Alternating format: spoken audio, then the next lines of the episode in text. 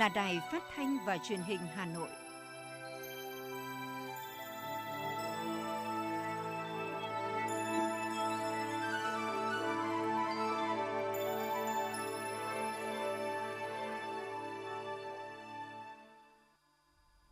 Thưa quý vị và các bạn, bây giờ là chương trình thời sự của Đài Phát thanh và Truyền hình Hà Nội, phát trực tiếp trên sóng phát thanh tần số FM 90 MHz. Hôm nay thứ sáu ngày 5 tháng 11 năm 2021, chương trình có những nội dung chính sau đây. Trong chuyến thăm chính thức Cộng hòa Pháp, Thủ tướng Phạm Minh Chính làm việc với đại sứ Việt Nam tại các nước châu Âu. Nhân dịp kỷ niệm 104 năm cách mạng tháng 10 Nga, mùng 7 tháng 11 năm 1917, mùng 7 tháng 11 năm 2021, lãnh đạo thành phố Hà Nội đã dâng hoa tưởng niệm tại tượng đài Vladimir Lenin. Đồng chí Nguyễn Thị Tuyến, Ủy viên Trung ương Đảng, Phó Bí thư Thường trực Thành ủy làm việc với huyện Thanh Oai. Ủy ban Trung ương Mặt trận Tổ quốc Việt Nam chúc mừng 40 năm thành lập Giáo hội Phật giáo Việt Nam. Dự kiến chi 2.400 tỷ đồng cho đoàn viên, người lao động dịp Tết Nguyên đán. Phần tin thế giới có những thông tin. Mỹ bắt đầu triển khai tiêm vaccine COVID-19 cho trẻ từ 5 đến 11 tuổi. Hàn Quốc mở trung tâm cách ly cho học sinh mắc COVID-19 tham gia thi đại học. Anh trở thành quốc gia đầu tiên phê duyệt thuốc kháng virus điều trị bệnh COVID-19. Sau đây là nội dung chi tiết. Thưa quý vị và các bạn, chiều qua ngày 4 tháng 11 theo giờ địa phương, trong dịp thăm chính thức Cộng hòa Pháp, Thủ tướng Chính phủ Phạm Minh Chính đã làm việc với 11 đại sứ Việt Nam tại các nước châu Âu. Tại cuộc làm việc, Thủ tướng Chính phủ Phạm Minh Chính biểu dương các đại sứ đã có nhiều đóng góp cho ngành ngoại giao và cho đất nước, nhất là ngoại giao vaccine trong thời gian vừa qua, đồng thời chia sẻ với những khó khăn của các đại sứ do phải công tác, hoạt động trong điều kiện dịch COVID-19. Thủ tướng Phạm Minh Chính đề nghị các đại sứ với vai trò đại diện cho đất nước tại các quốc gia thực hiện tốt đường lối đối ngoại theo tinh thần nghị quyết Đại hội 13 của Đảng. Thủ tướng Phạm Minh Chính cho biết, hiện nay Việt Nam đã và đang chỉ kiểm soát được dịch COVID-19, thực hiện chiến lược thích ứng an toàn, linh hoạt, kiểm soát hiệu quả dịch bệnh, mở cửa từng bước phục hồi, phát triển kinh tế xã hội. Do đó đề nghị các đại sứ bằng các hoạt động của mình tuyên truyền quảng bá để khách du lịch quay trở lại Việt Nam, tiếp tục tận dụng hiệu quả hiệp định thương mại tự do Việt Nam EU EVFTA thúc đẩy xuất nhập khẩu hàng hóa Việt Nam vào các nước châu Âu, thúc đẩy để Ủy ban châu Âu EC sớm gỡ bỏ cảnh báo thẻ vàng với thủy sản Việt Nam đặc biệt thực hiện tốt công tác chăm sóc cộng đồng người Việt Nam ở nước ngoài và công tác bảo hộ công dân theo kết luận số 12 ngày 12 tháng 8 năm 2021 của Bộ Chính trị về công tác người Việt Nam ở nước ngoài trong tình hình mới. Thưa quý vị, nhân ngày Pháp luật Việt Nam mùng 9 tháng 11, chiều tối qua, Chủ tịch Quốc hội Vương Đình Huệ đã chủ trì cuộc gặp mặt với các đại biểu Quốc hội, chuyên trách và cán bộ công chức công tác tại khối các cơ quan pháp luật, tư pháp, nghiên cứu lập pháp của Quốc hội. Chủ tịch Quốc hội Vương Đình Huệ nhấn mạnh, Ngày Pháp luật Việt Nam là ngày toàn dân, ngày thượng tôn và bảo vệ pháp luật. Với người làm công tác lập pháp trong cơ quan lập pháp thì lại càng có ý nghĩa hơn. Thay mặt Đảng, Đoàn Quốc hội, Ủy ban Thường vụ Quốc hội, Chủ tịch Quốc hội nhiệt liệt biểu dương thành tích mà đội ngũ đại biểu Quốc hội hoạt động chuyên trách, cán bộ, công chức khối các cơ quan pháp luật, tư pháp, nghiên cứu lập pháp tại Quốc hội đã đạt được thời gian qua. Đồng thời mong muốn trong mọi hoàn cảnh, mọi điều kiện, dù làm công việc gì, các đồng chí luôn phải quán triệt các cơ sở chính trị rất quan trọng của nhà nước ta trong công tác xây dựng pháp luật và bảo vệ pháp luật. Chủ tịch Quốc hội Vương Đình Huệ nêu rõ, hơn ai hết, cán bộ làm công tác xây dựng pháp luật phải có bản lĩnh dám nói thẳng. Luật pháp chỉ nói đúng, sai, chứ không có khái niệm ở giữa. Những người hoạt động trong công tác lập pháp phải lắng nghe cơ quan trình dự thảo luận, các chuyên gia lắng nghe lẫn nhau để công tác xây dựng pháp luật đảm bảo tính minh bạch, sự đồng bộ, có tính ổn định, tuổi thọ lâu dài – đặc biệt không để xảy ra hiện tượng cai cắm lợi ích nhóm, lợi ích cục bộ vào quá trình xây dựng pháp luật, đáp ứng được yêu cầu kiến tạo, phát triển đất nước bền vững và yêu cầu hội nhập thế giới. Đây cũng là yêu cầu rất cao mà nhân dân và cử tri đặt ra đối với những người làm luật nhân dịp kỷ niệm 104 năm cách mạng tháng 10 Nga, ngày 7 tháng 11 năm 1917, ngày 7 tháng 11 năm 2021, sáng nay đoàn đại biểu Thành ủy, Hội đồng nhân dân, Ủy ban nhân dân, Ủy ban Mặt trận Tổ quốc Việt Nam thành phố Hà Nội do Ủy viên Trung ương Đảng, Phó Bí thư Thành ủy, Chủ tịch Ủy ban nhân dân thành phố Trung Ngọc Anh dẫn đầu đã tới dâng hoa tại tượng đài Vladimir Ilyich Lenin ở công viên Lenin, quận Ba Đình, Hà Nội. Cùng tham gia đoàn có các đồng chí Phó Bí thư Thành ủy, Chủ tịch Hội đồng nhân dân thành phố Nguyễn Ngọc Tuấn, Phó Bí thư Thành ủy Nguyễn Văn Phong, Ủy viên Ban Thường vụ, Trưởng ban Tuyên giáo Thành ủy Bùi Huyền Mai cùng đại diện lãnh đạo một số ngành, đoàn thể và quận Ba Đình bày tỏ lòng thành kính tưởng nhớ công lao to lớn của Vladimir Ilyich Lenin, nhà lý luận chính trị kiệt xuất, vị lãnh tụ lỗi lạc của giai cấp công nhân và nhân dân lao động toàn thế giới. Các đồng chí lãnh đạo thành phố Hà Nội nguyện tuyệt đối trung thành với chủ nghĩa Mark Lenin, tư tưởng Hồ Chí Minh, đoàn kết một lòng, kiên định thực hiện lý tưởng và con đường cách mạng vô sản, xây dựng thủ đô, đất nước ngày càng giàu đẹp, văn minh hiện đại, góp phần vào sự nghiệp cách mạng vô sản thế giới. Cũng trong sáng nay, tuổi trẻ thủ đô, các cơ quan đoàn thể, đơn vị của thành phố Hà Nội đã đến dâng hoa tưởng niệm tại tượng đài Lenin. Sáng nay, đồng chí Nguyễn Thị Tuyến, Ủy viên Trung ương Đảng, Phó Bí thư Thường trực Thành ủy, trưởng ban chỉ đạo chương trình số 04 của Thành ủy về đẩy mạnh thực hiện hiệu quả chương trình mục tiêu quốc gia xây dựng nông thôn mới gắn với cơ cấu lại ngành nông nghiệp và phát triển kinh tế nông thôn, nâng cao đời sống vật chất, tinh thần của nông dân giai đoạn 2021-2025 Chương trình số 04 chủ trì làm việc với Ban Thường vụ huyện ủy Thanh Oai về kết quả thực hiện nhiệm vụ thời gian qua. Nhiệm vụ trọng tâm thời gian tới, trọng tâm là công tác xây dựng nông thôn mới trên địa bàn huyện. Cùng dự có đồng chí Nguyễn Mạnh Quyền, Phó Chủ tịch Ủy ban nhân dân thành phố, Phó trưởng ban thường trực ban chỉ đạo chương trình số 04 của Thành ủy và lãnh đạo các sở, ban, ngành của thành phố. Trước khi làm việc với Ban Thường vụ huyện ủy Thanh Oai, Phó Bí thư Thường trực Thành ủy Nguyễn Thị Tuyến cùng với các thành viên đoàn công tác đã kiểm tra thực tế mô hình trồng hoa lan ứng dụng công nghệ cao tại xã Mỹ Hưng và dây chuyển sản xuất gạo tại Hợp tác xã Nông nghiệp Tam Hưng. Tại hội nghị, huyện Thanh Oai kiến nghị thành phố quan tâm phê duyệt quy hoạch sử dụng đất giai đoạn 2021-2030 và quy hoạch vùng huyện giai đoạn 2021-2030 đảm bảo tiêu chí quy hoạch 60% diện tích đất tự nhiên là đất phi nông nghiệp và 40% diện tích còn lại là đất nông nghiệp đáp ứng các tiêu chí huyện lên quận giai đoạn 2025-2030. Huyện cũng kiến nghị thành phố cho phép bổ sung quy hoạch một số khu vực công nghiệp và mở rộng cụm công nghiệp trên địa bàn, đôn đốc chủ đầu tư các khu đô thị Thanh Hà, Mỹ Hưng đẩy nhanh tiến độ lập thẩm định các hồ sơ có liên quan. Thanh Oai cũng kiến nghị thành phố hỗ trợ vốn cho huyện thực hiện các dự án mạng lưới tuyến giao thông quan trọng trên địa bàn, đặc biệt là các tuyến đường kết nối quốc lộ 21B và đường trục phát triển phía Nam – Đối với các dự án nước sạch, hiện huyện còn 10 trên 21 xã chưa có nước sạch. Huyện đề nghị thành phố chỉ đạo các chủ đầu tư dự án nước sạch đã được phê duyệt đẩy nhanh tiến độ thực hiện dự án. Sáng nay, đồng chí Đỗ Văn Chiến, Bí thư Trung ương Đảng, Chủ tịch Ủy ban Trung ương Mặt trận Tổ quốc Việt Nam đã đến thăm chúc mừng Giáo hội Phật giáo Việt Nam nhân kỷ niệm 40 năm ngày thành lập, ngày 7 tháng 11 năm 1981, ngày 7 tháng 11 năm 2021. Đại diện thành phố Hà Nội cùng dự có đồng chí Nguyễn Ngọc Tuấn, Phó Bí thư Thành ủy, Chủ tịch Hội đồng Nhân dân thành phố, đồng chí Nguyễn Doãn Toàn, Ủy viên Ban Thường vụ, Trưởng Ban Dân vận Thành ủy, thay mặt lãnh đạo Đảng, Nhà nước, Mặt trận Tổ quốc Việt Nam, Chủ tịch Ủy ban Trung ương Mặt trận Tổ quốc Việt Nam Đỗ Văn Chiến trân trọng gửi lời hỏi thăm thân thiết, lời chúc mừng tốt đẹp nhất tới giáo hội cùng toàn thể chư vị hòa thượng, thượng tọa, ni trưởng, ni sư và toàn thể chư tôn đức giáo phẩm, tăng ni Phật tử Phật giáo Việt Nam – đồng chí khẳng định là bộ phận tích cực trong khối đại đoàn kết toàn dân tộc, giáo hội đã có nhiều đóng góp vào sự nghiệp đổi mới và phát triển đất nước, chăm lo công tác an sinh xã hội, tích cực tham gia công cuộc phòng chống đại dịch COVID-19. Với phương châm đạo pháp, dân tộc, chủ nghĩa xã hội, đồng chí Đỗ Văn Chiến tin tưởng và đề nghị Giáo hội Phật giáo Việt Nam tiếp tục phát huy truyền thống yêu nước, hộ quốc an dân, tinh thần hòa hợp, giá trị nhân văn, tốt đời đẹp đạo – vận động nhân dân chấp hành tốt các chủ trương, chính sách của Đảng, pháp luật của nhà nước, tham gia xây dựng cuộc sống ấm no, hạnh phúc, bình an. Trân trọng cảm ơn sự quan tâm, tạo điều kiện của các cấp ủy Đảng, chính quyền, Mặt trận Tổ quốc Việt Nam, Hòa thượng Thích Thanh Nhiễu, Phó Chủ tịch Thường trực Hội đồng trị sự Giáo hội Phật giáo Việt Nam khẳng định, giáo hội cùng toàn thể chư tôn đức giáo phẩm, tăng ni Phật tử sẽ tiếp tục phát huy truyền thống của Phật giáo Việt Nam, luôn đồng hành cùng đất nước trong sự nghiệp xây dựng và phát triển. Công tác quản lý sử dụng kinh phí bảo trì nhà trung cư là một trong hai nội dung được Thanh tra Bộ Xây dựng đề xuất đưa vào chuyên đề thanh tra diện rộng tại nhiều tỉnh thành trong năm tới. Năm nay qua thanh tra, đơn vị đã buộc 12 trên 18 chủ đầu tư phải thực hiện gửi vào tài khoản kinh phí bảo trì theo quy định và quyết toán số liệu để chuyển sang ngay trong vòng 10 ngày cho ban quản trị nhà trung cư. Tổng số kinh phí bảo trì là gần 345 tỷ đồng. Đồng thời buộc chủ đầu tư trả lại trong thời hạn 20 ngày với diện tích hơn 2.000 m2 lấn chiếm phần sở hữu sử dụng chung về cho dân cư.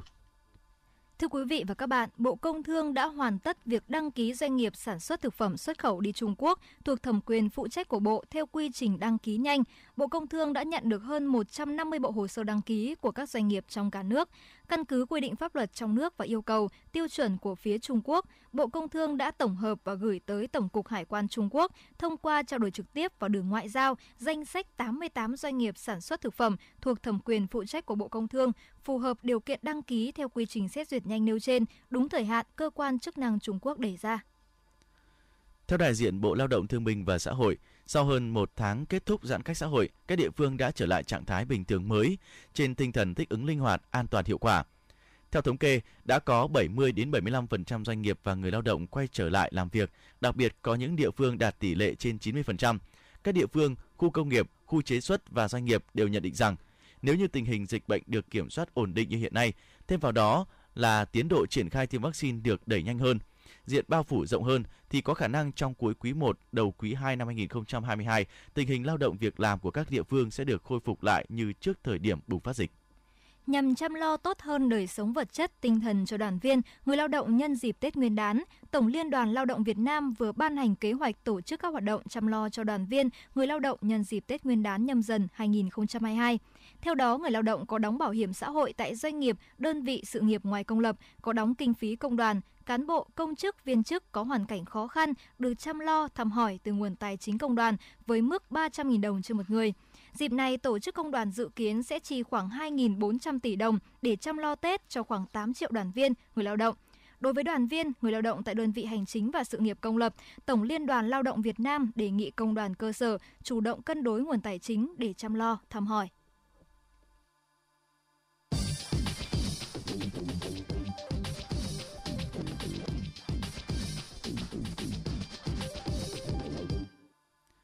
Thưa quý vị, việc sử dụng và truy cập hàng ngày vào một mạng xã hội đang trở thành thói quen đối với nhiều người dùng Internet tại Việt Nam. Mạng xã hội cho phép chúng ta dễ dàng chia sẻ, trao đổi thông tin với những người khác trên không gian mạng một cách nhanh chóng hiệu quả.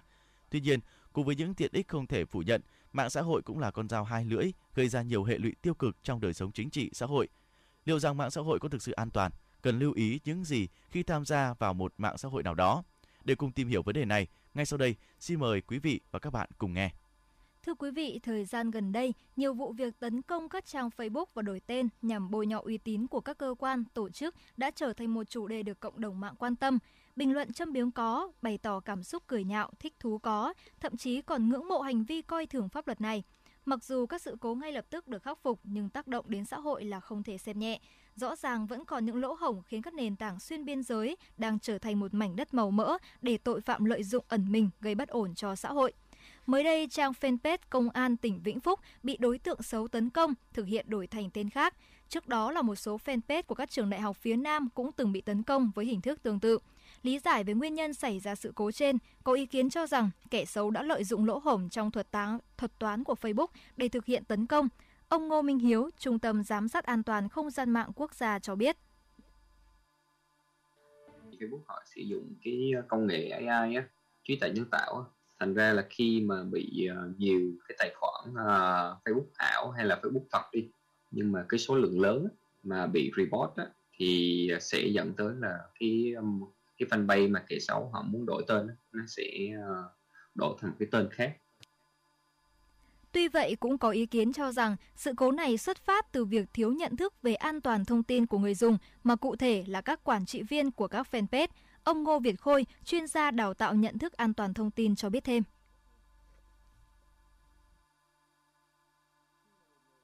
Admin mà bị hack nick thì cái nick đó họ có thể làm rất nhiều việc, đơn giản nhất là viết bài, thay đổi giao diện trang, rồi đổi tên trang và thậm chí họ có thể làm những việc lớn hơn là họ đá những admin khác ra khỏi danh sách quản trị trang.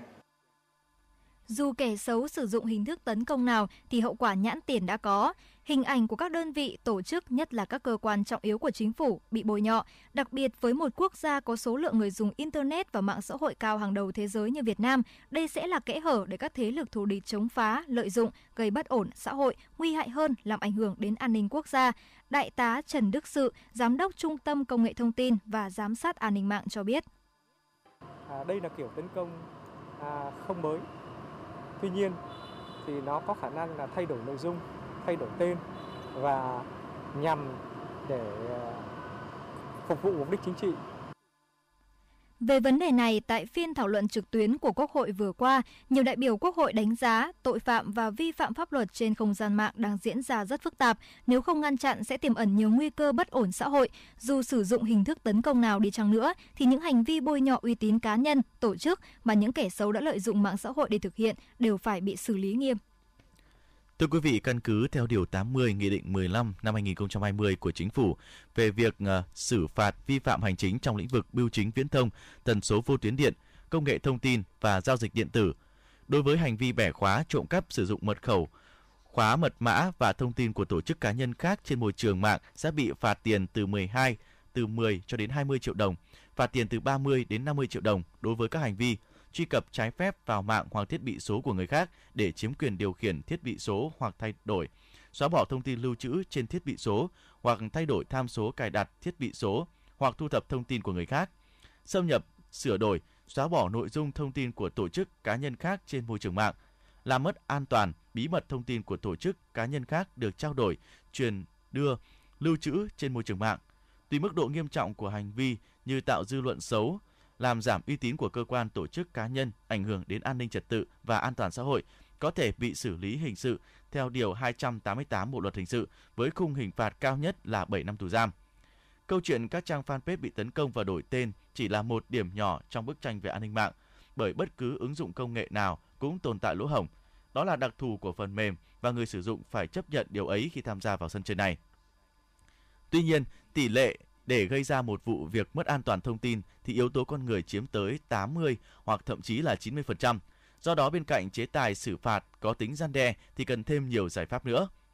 Nâng cao nhận thức an toàn thông tin cho người dùng mạng xã hội, đặc biệt là người giữ quyền quản trị các fanpage, sử dụng mật khẩu mạnh, thay đổi thường xuyên, tránh sử dụng một mật khẩu cho nhiều tài khoản, sử dụng hệ điều hành và ứng dụng có bản quyền. Đối với các cơ quan tổ chức doanh nghiệp cần thường xuyên giả soát à, phân quyền quản trị fanpage, đây là một vài nguyên tắc căn bản mà mỗi công dân số cần tuân thủ khi tham gia vào môi trường mạng. Ông Ngô Minh Khôi, chuyên gia đào tạo nhận thức an toàn thông tin và ông Nguyễn Quang Đồng, Viện trưởng Viện Nghiên cứu Chính sách và Phát triển Truyền thông thông tin thêm. Cả những admin mà đang quản trị các cái nick đó thì các bạn phải bật những cái xác thực hai lớp hoặc là những cái tính năng bảo mật. Thân các cơ quan nhà nước khi sử dụng những cái kênh như vậy cần phải tăng cường các cái hiểu biết kỹ thuật và tự bảo vệ để tránh các cái phần tấn công. Đơn giản như là đăng ký với Facebook, đăng ký với YouTube để có cái tích xanh chính chủ đấy. Quyền riêng tư của người dùng và hệ thống định danh xã hội là hai yếu tố mà cơ quan quản lý nhà nước cần chú trọng và thúc đẩy triển khai trong thời gian sớm nhất. Mỗi công dân tham gia môi trường số được giám sát và đánh giá bởi các chỉ số công dân – đây sẽ là thước đo góp phần điều chỉnh hành vi của họ không chỉ trên không gian ảo mà cả ngoài đời thực. Theo tiến sĩ Đoàn Trung Sơn, chuyên gia an ninh mạng. Kết hợp với một số cái tham số khác nữa trên đời sống thực để họ có thể đưa ra được các cái chỉ số công dân. Chỉ số công dân này thì họ có thể sử dụng để họ họ đánh giá một người là người tốt hay người không tốt trên về mặt về phương diện xã hội trên không gian mạng. Về phía nền tảng xuyên biên giới, cần thiết lập các thuật toán chặt chẽ hơn nhằm tăng cường bảo mật. Đồng thời, bộ phận hỗ trợ cần giải quyết và xử lý nhanh các vấn đề khi có yêu cầu từ cơ quan có thẩm quyền Việt Nam. Ông Đỗ Quý Vũ, Phó Viện trưởng Viện Chiến lược Thông tin Truyền thông, Bộ Thông tin và Truyền thông cho rằng thì họ phải có cái trách nhiệm để làm sao tạo ra một cái môi trường mạng an toàn lành mạnh và gọi là tạo sự bình đẳng công bằng trong cái các hoạt động kinh doanh cũng như là cái cung cấp dịch vụ cho người sử dụng. Thời gian tới, Bộ Thông tin và Truyền thông cũng sẽ tiếp tục phổ cập chiến dịch an toàn thông tin mạng cơ bản cho người dân, tập trung vào việc cung cấp những ứng dụng, dịch vụ an toàn thông tin cơ bản trên nền tảng thiết bị di động. Đây sẽ là công cụ đắc lực giúp cho người dân bảo vệ mình trước các nguy cơ tấn công mạng trường số luôn có sự biến đổi không ngừng, đòi hỏi các giải pháp hàng rào bảo vệ cũng liên tục phải đổi mới. Trong cuộc di cư từ thế giới thực đến thế giới ảo này, con người luôn đóng vai trò then chốt trong việc đảm bảo an toàn thông tin. Do vậy, mỗi người dân hãy tự trang bị cho mình những kỹ năng cần thiết để nhận biết những nguy cơ và cách phòng tránh để thực sự được an toàn ở cả đời thực và trên không gian mạng. Tiếp tục là những phần tin. Sáng nay, Trung ương Đoàn Thành phố Hồ Chí Minh, Trung ương Hội Sinh viên Việt Nam, Bộ Giáo dục và Đào tạo, Báo Thanh niên và Tập đoàn Thiên Long đã tổ chức lễ kỷ niệm 20 năm chương trình Tiếp sức mùa thi. Suốt 20 năm đồng hành cùng các sĩ tử và người nhà trong kỳ thi quan trọng, trải qua nhiều chặng đường, chương trình tiếp sức mùa thi vẫn kiên định với sứ mệnh nhân văn cao cả. Hãy tự tin, chúng tôi đi cùng bạn. Qua 20 năm triển khai, chương trình đã hỗ trợ cho hơn 18 triệu thí sinh và người nhà thí sinh trên cả nước, thu hút sự tham gia của hơn 1 triệu thanh niên, sinh viên tình nguyện. Tổng nguồn lực huy động được là gần 200 tỷ đồng. Trước những thay đổi, chương trình đã được triển khai linh hoạt, bắt kịp xu thế mới, thích ứng với tình hình bối cảnh chung của công tác tuyển sinh và tình hình đất nước theo từng giai đoạn. Hãy tự tin, chúng tôi đi cùng bạn. Tiếp sức mùa thi đã luôn là những người bạn gắn bó, đồng hành cùng các thí sinh và người nhà thí sinh trong suốt thời gian diễn ra các kỳ thi. Từ chương trình đã có hàng triệu chỗ trọ an toàn, giá rẻ hoặc miễn phí, hàng trăm nghìn vé xe buýt, suất ăn miễn phí, hàng vạn cuốn cẩm nang, bản đồ chỉ dẫn và nhiều hoạt động tiếp sức hỗ trợ ý nghĩa thiết thực, tiếp thêm sức mạnh, nghị lực để các sĩ tử thực hiện ước mơ bước vào giảng đường đại học cao đẳng. Chương trình cũng chính là môi trường để thanh niên, sinh viên tình nguyện thể hiện tinh thần sung kích, ý thức trách nhiệm của tuổi trẻ đối với xã hội. Thưa quý vị và các bạn, Giám đốc Sở Giáo dục và Đào tạo Hà Nội Trần Thế Cương cho biết, Sở Giáo dục và Đào tạo đã phối hợp Sở Y tế bàn các giải pháp tiêm vaccine cho học sinh trên tinh thần của Ban chỉ đạo thành phố. Trước mắt sẽ tiêm vaccine cho học sinh khối lớp 12, 17 tuổi, tiếp theo là lớp 11 và lớp 10. Lãnh đạo Sở Giáo dục và Đào tạo cũng kiến nghị tổ chức tiêm cho học sinh trung học phổ thông tại trường để tránh bỏ sót các trường hợp. Đến nay, các giáo viên hoàn thành tiêm mũi 1 đạt 97,06%, tiêm mũi 2 đạt 72,85%. Liên quan đến các F0 trong đợt dịch thứ tư, khối giáo viên có các F0 được phân bổ tại quận huyện như Cầu Giấy, Hà Đông, Hoài Đức, Hoàng Mai, Mê Linh, Quốc Oai, Thanh Oai và Ứng Hòa. Sáng sớm nay, Sở Y tế Hà Nội phát đi thông tin ban đầu về sự cố y khoa trong tiêm chủng cho 18 trẻ nhỏ tại trạm y tế xã Yên Sơn, huyện Quốc Oai. Tối qua, Bộ trưởng Bộ Y tế Nguyễn Thanh Long đã tới bệnh viện Sanh Pôn thăm các cháu và chỉ đạo các chuyên gia đầu ngành trong lĩnh vực tiếp tục hỗ trợ tối đa Hà Nội để chăm sóc và điều trị các cháu. Bộ trưởng cũng chỉ đạo Sở Y tế Hà Nội ra soát công tác tiêm chủng, thực hiện việc bảo quản, lưu trữ, vận chuyển và sử dụng vaccine nói chung và vaccine phòng COVID-19 nói riêng đúng theo quy định của Bộ Y tế, tăng cường giám sát để không để xảy ra sự cố tương tự. Bộ trưởng Nguyễn Thăng Long cũng yêu cầu xử lý nghiêm các cán bộ, nhân viên y tế liên quan tới sự cố tiêm chủng nêu trên. Theo đánh giá của các chuyên gia, Bệnh viện Nhi Trung ương, hiện tại thì tình trạng của các cháu đều ổn định, một số cháu có biểu hiện sốt, sưng đỏ nơi tiêm là những phản ứng thông thường sau tiêm, không có trường hợp nào sốc phản vệ. Đến sáng nay, sau 48 giờ tiêm, hầu hết các cháu đều tỉnh táo, ăn bú tốt, một số cháu có biểu hiện sốt, quấy khóc, kém ăn đã đỡ. Các bác sĩ và điều dưỡng tiếp tục theo dõi sát quá trình và tình trạng sức khỏe và chăm sóc kịp thời cho các cháu, hỗ trợ tư vấn cho các bậc phụ huynh.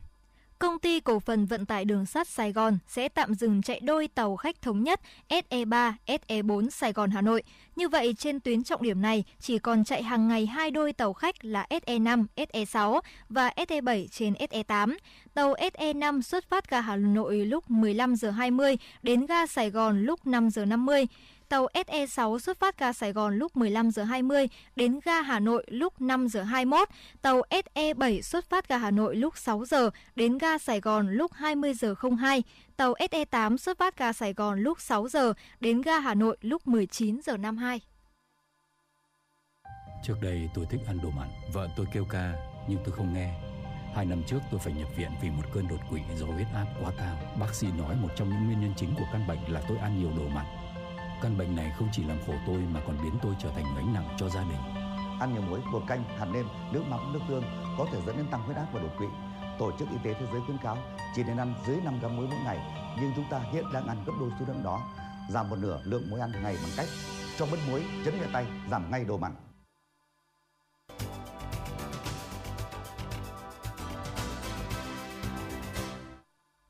Chuyển sang một số thông tin thế giới. Hàn Quốc đã mở các trung tâm cách ly để tiếp nhận hàng nghìn thí sinh có khả năng nhiễm COVID-19 tham gia kỳ thi tuyển sinh đại học ở nước này. Cụ thể, nước này đã bắt đầu nới lỏng các quy định giãn cách xã hội trong tuần này như một phần của kế hoạch dần tiến tới sống chung với COVID-19 do Hàn Quốc có tỷ lệ dân số trưởng thành hoàn thành tiêm vaccine 19 cao. Theo đó, gần 90% dân số trưởng thành ở nước này đã được tiêm chủng đầy đủ. Trong khi đó, con số trên ở trẻ em từ 12 đến 17 tuổi chỉ là 0,6%, vì việc tiêm chủng cho nhóm này chỉ mới được bắt đầu trong những tuần gần đây. Vương quốc Anh trở thành quốc gia đầu tiên phê duyệt thuốc kháng virus Monopiravir để điều trị bệnh COVID-19 có triệu chứng ở những bệnh nhân dễ bị tổn thương và những người có nguy cơ cao do virus gây ra. Đây có thể sẽ là bước đột phá giúp giảm tải áp lực đối với các bệnh viện và hạn chế bùng phát đại dịch ở các nước nghèo vốn có hệ thống y tế yếu kém. Loại thuốc này cũng sẽ tăng cường khả năng kiểm soát đại dịch COVID-19 theo hai hướng, điều trị bằng cách dùng thuốc và phòng ngừa chủ yếu thông qua tiêm chủng. Việc tiêm vaccine COVID-19 cho trẻ từ 5 đến 11 tuổi diễn ra khi CDC Mỹ khuyến nghị tiêm vaccine COVID-19 của hãng Pfizer-BioNTech cho trẻ em ở nhóm tuổi trên. Tổng thống Mỹ Joe Biden khẳng định sẽ có đủ vaccine vào tuần tới để tiêm cho trẻ em và vaccine sẽ được chuyển đến sẵn sàng ở khoảng 20.000 địa điểm tiêm chủng trên cả nước. Đến nay, khoảng 58% dân số Mỹ đã tiêm đủ liều vaccine ngừa COVID-19, trong khi khoảng 28 triệu trẻ em dưới 12 tuổi chưa tiêm. Mỹ, Canada và 18 quốc gia khác cam kết sẽ chấm dứt tài trợ cho tất cả dự án nhiên liệu hóa thạch ở nước ngoài vào cuối năm 2022, thay vào đó hướng đầu tư vào năng lượng sạch. Các nước này cam kết đến cuối năm 2022 sẽ ngừng cung cấp thêm sự hỗ trợ công trực tiếp cho các dự án năng lượng khai thác từ nhiên liệu hóa thạch ở nước ngoài mà không sử dụng công nghệ để thu hồi khí thải CO2. 190 quốc gia và tổ chức cam kết từ bỏ sử dụng than đá, trong đó có Việt Nam. 190 quốc gia, trong đó có Ba Lan, Việt Nam, Chile, sẽ cam kết loại bỏ sản xuất điện từ nhiên liệu than đá và ngừng xây mới các nhà máy nhiệt điện than. Cam kết từ bỏ than đá này được đưa ra tại hội nghị thượng đỉnh COP26 tổ chức tại Anh.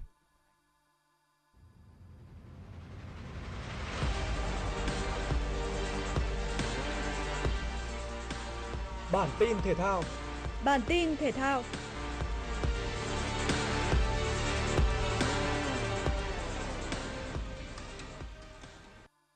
Ngay sau khi vòng loại U23 châu Á 2022 khép lại, thầy trò viên Park Hang-seo đã từ Kyrgyzstan về tới sân bay nội bài. Sau khi thực hiện khai báo y tế và hoàn thành thủ tục nhập cảnh, đội tuyển chia làm hai nhóm. Nhóm thứ nhất gia nhập bong bóng khép kín cùng đội tuyển Việt Nam, gồm huấn luyện viên trưởng Park Hang-seo và một số thành viên trong ban huấn luyện, cùng với 8 cầu thủ được bổ sung cho đội tuyển Việt Nam, gồm thủ thành Nguyễn Văn Toản, hậu vệ Bùi Hoàng Việt Anh, Nguyễn Thanh Bình, Nhâm Mạnh Dũng, tiền vệ Lê Văn Xuân, Lý Công Hoàng Anh, Lê Văn Đô, và tiền đạo Trần Văn Đạt. Nhóm thứ hai gồm các thành viên còn lại sẽ di chuyển về cách ly tập trung tại Trung tâm Đào tạo bóng đá trẻ Việt Nam. Sáng nay, tất cả các thành viên đội tuyển U23 Việt Nam sẽ được lấy mẫu xét nghiệm RT-PCR để phòng ngừa COVID-19. 16 đội bóng sẽ đến Uzbekistan dự vòng chung kết vào đầu năm sau, đã được AFC phân thành 4 nhóm hạt giống căn cứ thành tích thi đấu. Theo đó, U23 Việt Nam ở nhóm 3 cùng với Iraq, Qatar và Nhật Bản – Vòng chung kết U23 châu Á 2022 sẽ diễn ra tại Uzbekistan từ ngày 1 tháng 6 đến 19 tháng 6 2022. Ở lượt trận thứ tư vòng bảng UEFA Europa League, Leicester City dù được thi đấu trên sân nhà trước đối thủ đứng cuối bảng C là Spartak Moscow nhưng đã chơi không tốt. Đội bóng của Van Roger bế tắc trong hiệp 1 và không thể ghi bàn vào lưới đối phương. Đã vậy, bay cáo còn vị Victor Moses chọc thủng lưới ở phút 51 của trận đấu. Mặc dù đã có bàn gỡ một đều sau đó 7 phút do công của Daniel Amatei, nhưng trong khoảng thời gian còn lại, đại diện của nước Anh không thể ghi thêm bàn thắng, qua đó chấp nhận bị chia điểm. Trong ngày Leicester City bị Spartak Moscow cầm hòa, thì đại diện khác của ngoại hạng Anh là West Ham cũng chơi không tốt khi làm khách trên sân của kênh. West Ham bị đối phương dẫn trước ở phút thứ tư, nhưng sau đó ghi liền hai bàn thắng ở các phút 59 và 82 để dẫn lại đội chủ nhà. Tuy nhiên ở phút 87, Thomas Susek đã phản lưới nhà, khiến West Ham bị cầm hòa hai đều. Với kết quả này, West Ham vẫn dẫn đầu bảng H với 10 điểm, trong khi Genk xếp thứ 3 với 4 điểm. Tâm điểm lượt trận thứ tư của Euro Conference League là màn ra mắt của huấn luyện Conte với các cổ động viên Tottenham khi gà trống đối đầu với Vitesse trên sân nhà. Tottenham ghi tới 3 bàn thắng chỉ sau 28 phút bóng lăn nhờ các pha lập công của Son Heung-min, Lucas Moura và bàn phản lưới nhà của Jacob Jamusen. Sau khi dẫn trước 3-0, Tottenham thi đấu có phần lơ là. Đó là lý do mà đoàn quân của viên Conte bị đối thủ ghi liền hai bàn thắng ở các phút 32 và 39 do công của Jacob Ramusen và Master Pero để rút ngắn tỷ số xuống 2-3. Trong hiệp thi đấu thứ hai, cả hai đội đều không thể ghi thêm bàn nên trận đấu kết thúc với phần thắng 3-2 nghiêng về đội bóng của viên Conte. Đây có thể coi là màn ra mắt thuận lợi của chiến lược gia người Italia. Dự báo thời tiết khu vực Hà Nội chiều và tối ngày mùng 5 tháng 11 năm 2021, khu vực trung tâm thành phố Hà Nội chiều nắng đêm không mưa, gió cấp 2 cấp 3, nhiệt độ từ 26 đến 31 độ C. Quý vị và các bạn vừa nghe chương trình thời sự của Đài Phát thanh và Truyền hình Hà Nội. Chịu trách nhiệm sản xuất Phó Tổng giám đốc Nguyễn Tiến Dũng, Chương trình do biên tập viên Xuân Luyến, Nguyễn Hằng, phát thanh viên Hồng Hạnh Bảo Nhật và kỹ thuật viên Duy Anh thực hiện. Thân ái chào tạm biệt.